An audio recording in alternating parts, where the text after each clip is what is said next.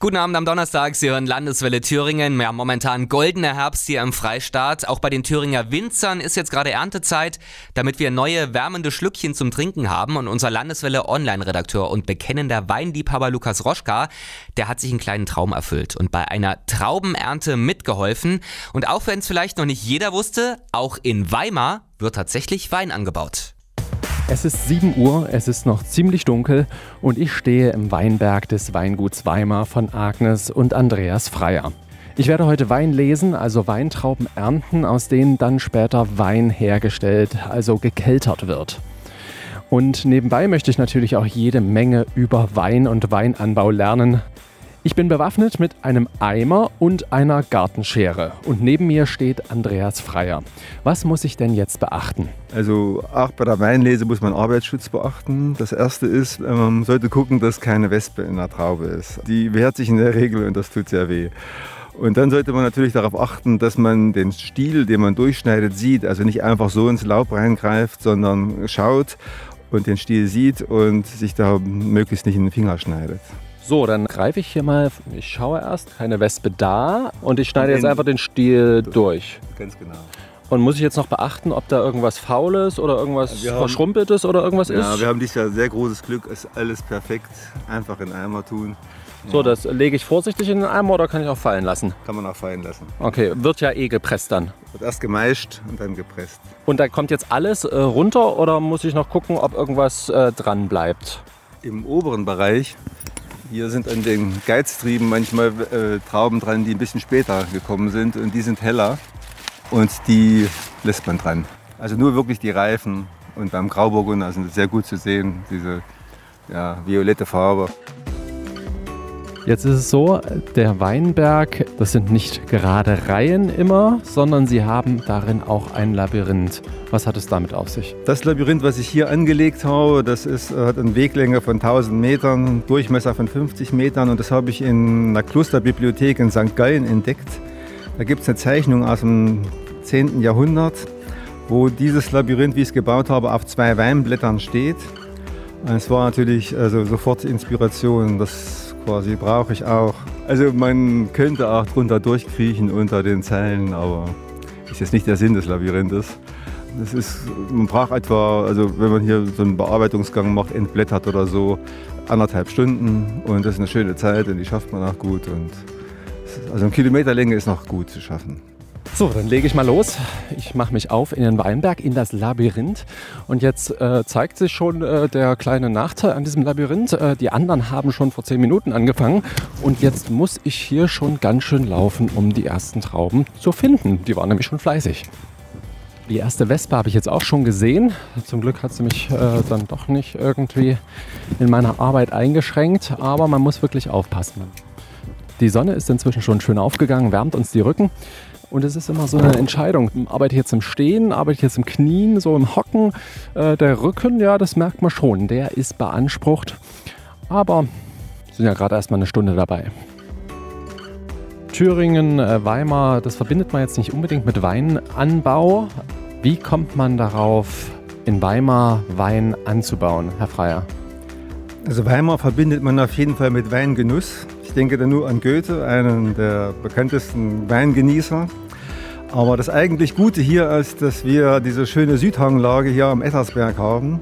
Muschelkalk-Verwitterungsboden, also ein Boden wie in Burgund. Und als ich damals hier angefangen habe, da hat der Prinz zur Lippe, der hier ähm, quasi den modernen Weinbau in Weimar wieder begründet hat, mir gesagt, ja, wir haben Muschelkalk-Verwitterungsboden wie in Burgund, nur das Klima noch nicht. Und dieses Jahr ist es so, dass wir auch mit dem Klima da auf keinen Fall hinten dran stehen. Also das ist wunderbares Wetter, hat dem Wein sehr gut getan. Goethe und der Wein. Johann Wolfgang von Goethe war wohl einer der bekanntesten und berühmtesten Weinkenner und Liebhaber. In fast hunderten dichterischen Werken hat er dem Wein gehuldigt und ihn verklärt. Johann Wolfgang von Goethe kam wohl schon sehr früh mit dem Wein in Berührung. Nach einer schweren Geburt wurde ihm wohl die Herzgrube mit Wein massiert. Andere Quellen berichten sogar davon, er sei in warmen Wein gebadet worden, bevor er sein erstes Lebenszeichen von sich gegeben habe. Auch sein schöpferisches Leben beginnt Goethe mit Wein. In einem seiner ersten Werke, im Alter von sieben Jahren, einem auf Latein verfassten Gespräch, geht es um das Verhalten im Weinkeller. Die Trauben werden in Eimern gesammelt, die Eimer dann in eine große Tonne, die sogenannte Bütte, geschüttet. Die Eltern kann man sich ja bekanntlicherweise nicht aussuchen und wenn die Eltern einen Weinberg besitzen, dann muss man natürlich zur Weinlese mit ran. Hagen, du bist ja quasi der wichtigste Mann heute. Ja, ich trage die ganzen Eimer. Das ist wirklich eine sehr anstrengende Arbeit, aber die ist wirklich notwendig. So, so vor allem bei so einem komplizierten Weinbergaufbau. Ja, das stimmt. Man muss, hier viel durchkriechen durch die ganzen Reihen, damit halt die anderen das nicht alle machen müssen macht es halt nur einer, das sind ich. Und abends sind es mehr die Beine oder mehr der Rücken? Äh, die Schultern vor allem, ja, weil das durch die ganzen schweren Eimer, ja, aber das geht eigentlich, also es ist nicht so schlimm. Inzwischen ist die erste große Tonne Weintrauben weggefahren worden. Hier im Weinberg mangelt es gerade an Eimern. Die sind nämlich alle voll und können gerade nicht ausgeschüttet werden. Kleine Verschnaufpause zwischendurch. Aber da höre ich schon wieder das Auto mit dem Anhänger rattern sodass die Eimer wieder geleert werden können und die Weinlese weitergehen kann. Herr Freier, gibt es eine Zeit im Jahr, wo man sagen kann, man muss nicht jeden zweiten Tag in den Weinberg? Ende Januar, Anfang Februar, da hat man mal ein paar Tage Zeit. Da ist dann der Jahresurlaub geplant, oder? Ganz genau. Aber auch nur eine Woche, ne? Also. Zwei Wochen. Also meine Frau möchte gern zwei Wochen Urlaub. Jetzt habe ich äh, mir im Vorfeld eine Karte von Weinanbaugebieten äh, angeschaut und Weimar gibt es da einfach gar nicht. Gibt es äh, hier irgendeine Zugehörigkeit oder? Ja, Weimar gehört zu Saale Unstrut. Also Saale Unstrut ist quasi so ein Flickenteppich von vielen äh, ganz besonders begünstigten kleinen Lagen. Und Weimar gehört dazu und wenn mich jemand fragt, dann sage ich immer, die Ilm fließt in die Saale und das ist quasi der Grund. Tja, so ein Labyrinth treibt einen zu teilweise ungewöhnlichen Dingen, sodass man einfach mal hier auch unter einem Weinstock durchkrabbelt, um wieder zu einer Reihe mit Trauben zu kommen. Sonst hat man nämlich einen ganz schönen Weg. Wie gesagt, ein Kilometer Weg hier durch den Weinberg. Und das ist eine Sackgasse. Also wenn man drin ist, einen Kilometer reingelaufen ist, dann muss man auch einen Kilometer wieder zurück. Jetzt ist wahrscheinlich die schwierigste Frage im Laufe eines Weinjahrs, wann ist der richtige Tag für die Weinlese?